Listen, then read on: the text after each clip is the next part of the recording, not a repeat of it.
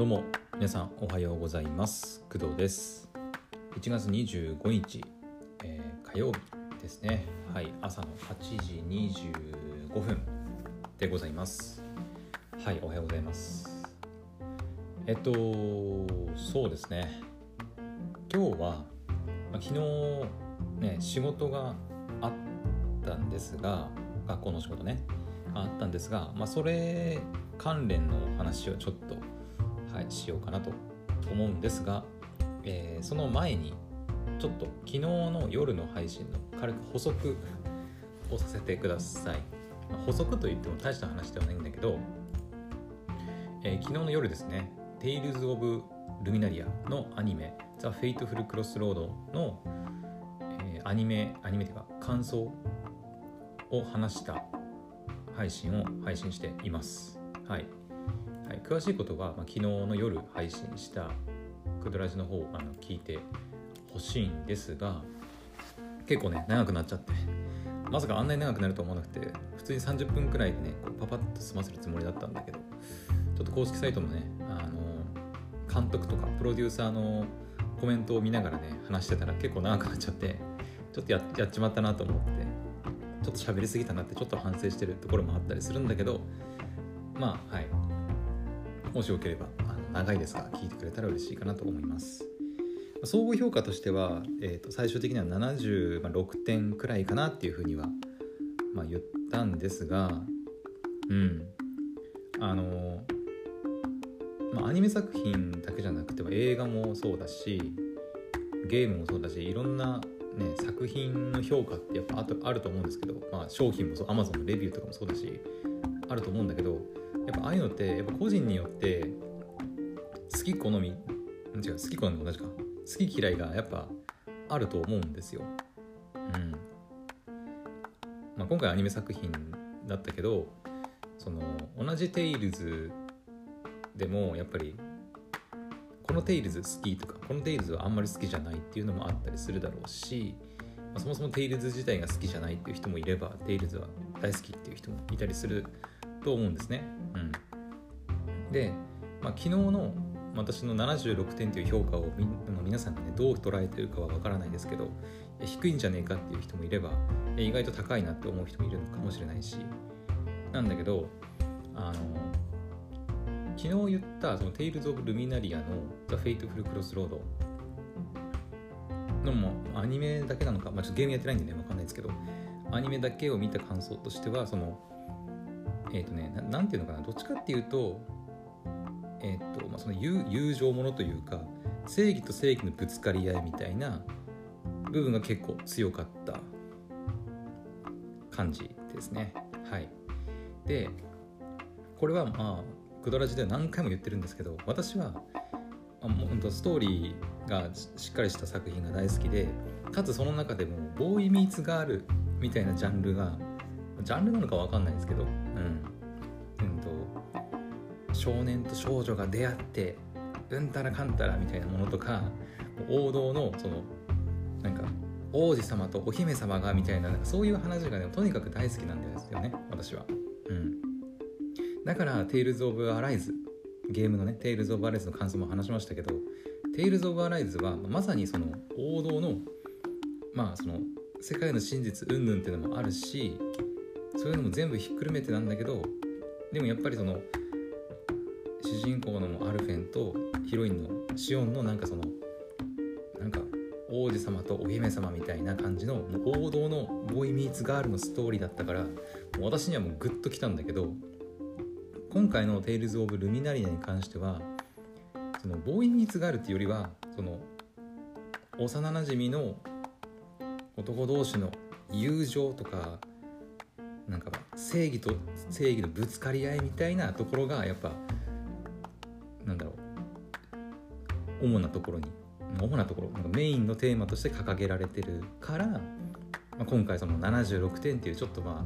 私としてはなんかちょっと低めかなっていう点数になっちゃったのかなと、思いまして、ちょっとこれだけ言いたかったんですよね。だから単純に私がそのボーイミーツガール系のストーリーが大好きだからっていうだけです。だからもしかしたらそういう要素もあるのかもしれないけどね、中にはその恋愛要素みたいな、恋愛要素みたいなものがこうゲーム本編ではもしかしたらあったりして、ゲームをプレイすればもしかしたら評価がもうちょっとガッと上がるのかもしれないけど、あくまでその Tales of Luminaria The Fateful Crossroads 1時間ないくらいのね、アニメ作品だけは見た感想としては、まあ、ね、恋愛要素はほとんどなかったかな。なのでまあ76点とさせていただきました。はい。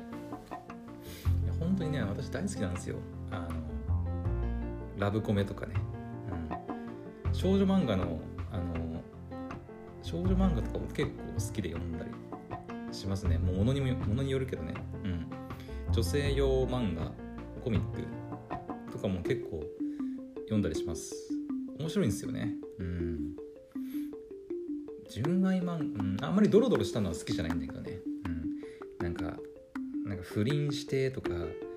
んかどこどこの関係をなんだろうね、あんまりドロドロしたの、あんまりこうエッチな漫画も好きだけど、あんまりエロに寄せすぎる漫画とか、ちょっとこうドロドロしすぎる漫画は最初ちょっと興味本位で見たりするけど、やっぱり後味が良くないんだよね、見ててね。だからあんまり好きではないかな。これも前言ったね。はい。そんな感じで私は恋愛要素のあるストーリーが大好きなので、そういった作品にちょっと偏りがちなところがあるっていうのが皆さん分かっていただきたいなと、思いまして、今回の、メイントークいきましょうか。今日ね、喋りたいのは、昨日ね、学校で実はあったことなんですが、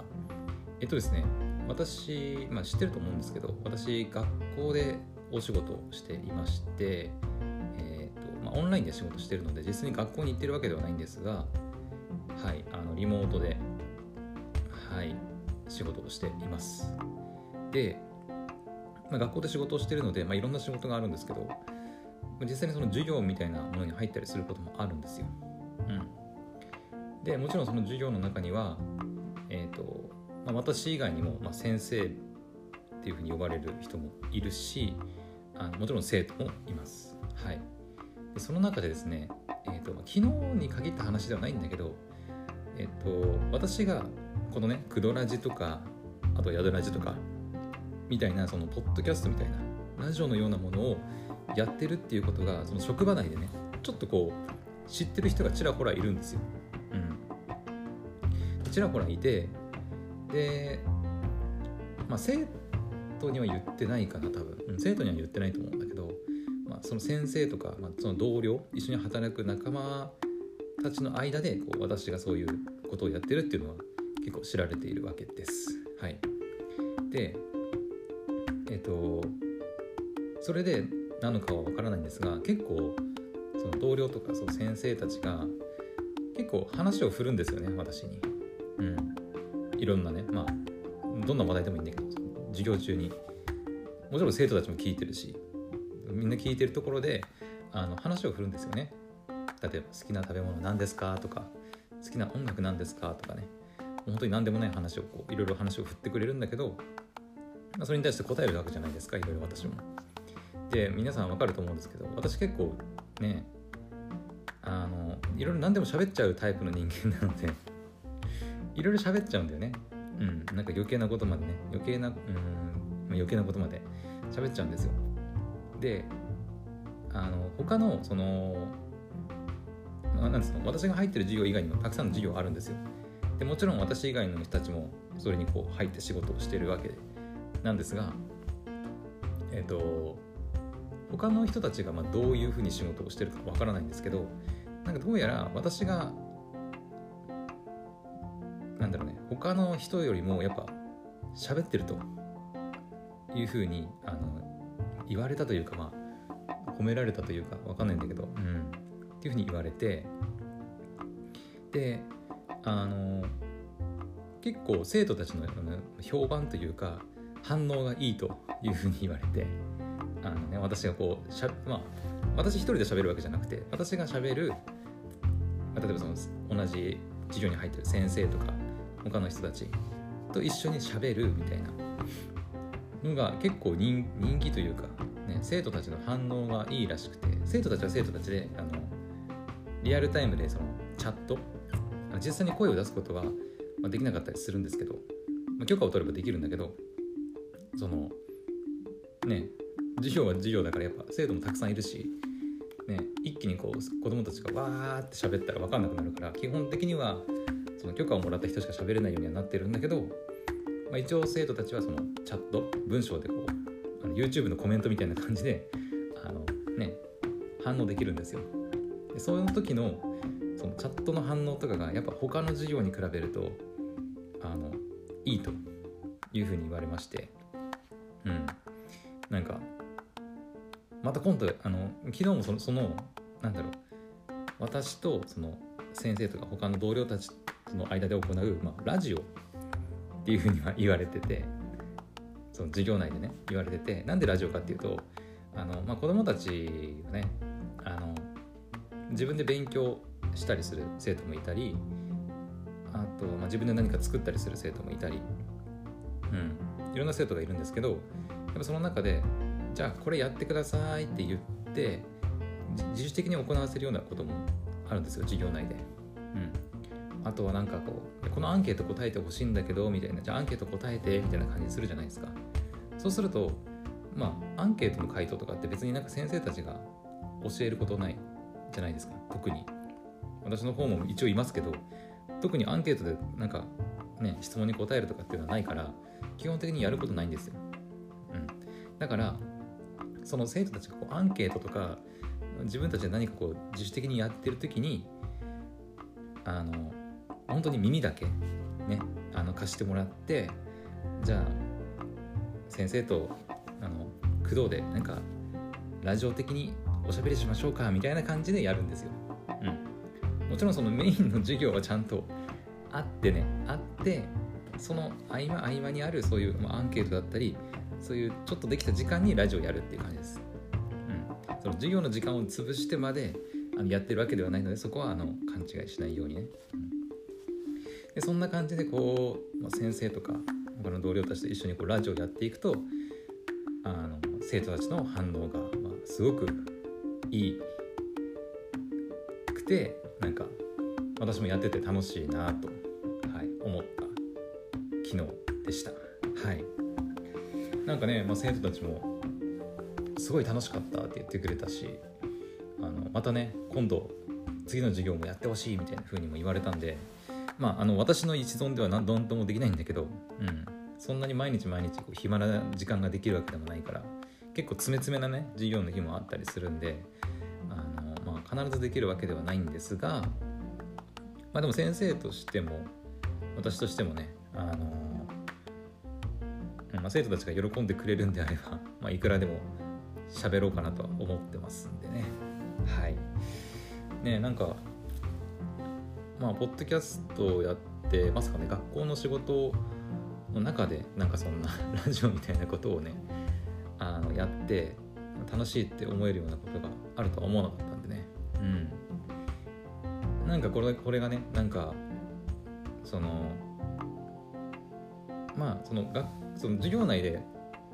ラジオみたいなことをやってるのは、勝手にその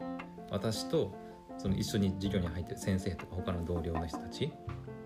が勝手に生徒たちを喜ばせようと思ってやってるだけなので、他の授業でそれをやるかどうかっていうのは別にまた別問題だし、別にそれをやることによって特別お金をもらってるわけでも何でもないので、だからね、なんかこれをねまた別仕事としてもらえたら面白いよね。それこそ学校内のなんかいろんなことについてこう喋るラジオをやるとかね、生徒からそれこそお便りもらって、その生徒の意見というか質問とか不安な声に私となんか誰かわかんないパーソナリティで答えるとかさ、そういうのあったらなんか面白いなというふうに勝手にね思ったりしてますけど、もしなんかでも結構ねやりたいことがあるっていうふうにこう進言したりすると、結構やらせてくれたりする職場環境ではあったりするので、ね、まあどうかわかんないけどね、本当に勝手に言ってるだけなんで、どうかわかりませんが、何かね、これがこういい噂が広まっていって、工藤の入ってる授業はなんかラジオが聞けるらしいぜみたいな感じで、じゃあ授業出てみたいとかさ、ね、ふうに言われて、いい評判が広まって、じゃあ学校内でもラジオやっちゃおうかみたいなね放送部じゃないけど、なんかなればね、そういう面白いことがどんどん広がっていってくれたらもういいなと思いますけどね。はい、というわけで、私がちょっと学校内の授業内ではありますけど、この授業内で、なんか人気パーソナリティになっているというお話でした。はい。というわけで、今日もね、その学校の仕事ありますので、今日はラジオやるかわかんないけど、はい。また今日もね、頑張っていきたいと思います。それでは皆さんも頑張ってお仕事行ってきてください。はい、また次の配信でお会いしましょう。バイバイ。